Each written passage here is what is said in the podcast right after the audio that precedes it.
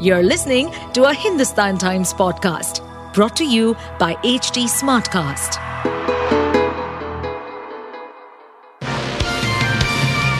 Hello, these are the top news for the day. Good evening.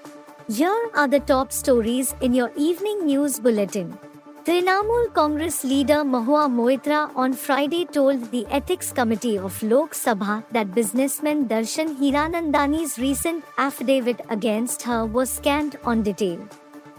She said the affidavit provides no actual inventory of gifts he had allegedly given to her in return for asking questions in Parliament.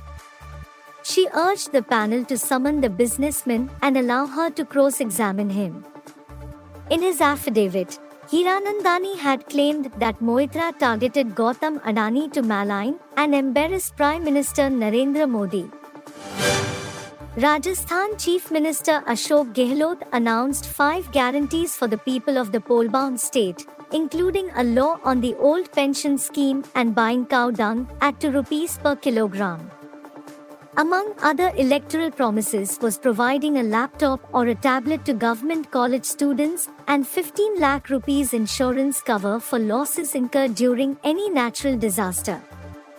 Gehlot said his government will also provide smartphones with complimentary internet service for 3 years to 1 crore women. The secessionist group Sikhs for Justice is planning an ambitious series of the so called Khalistan referendum across Canada next year. The outfit is expecting a high turnout after the community felt empowered by Canadian Prime Minister Justin Trudeau's statement linking Indian agents to the killing of pro Khalistan figure Hardeep Singh Nijjar. The process will continue into 2025 when the next federal elections in Canada are expected. Speaking in the House of Commons on 18 September, Trudeau cited credible allegations of a potential link between Indian agents and Nijjar's murder. Former Indian skipper MS Dhoni talked about a major factor that differentiates the 2011 World Cup winning squad from the Rohit Sharma team that is seeking to replicate that success. Dhoni said the mentality of winning the trophy for Sachin Tendulkar is one factor that distinguishes both teams.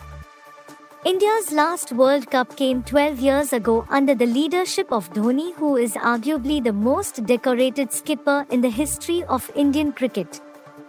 12 years later, men in blue are looking to replicate the success as they remain unbeaten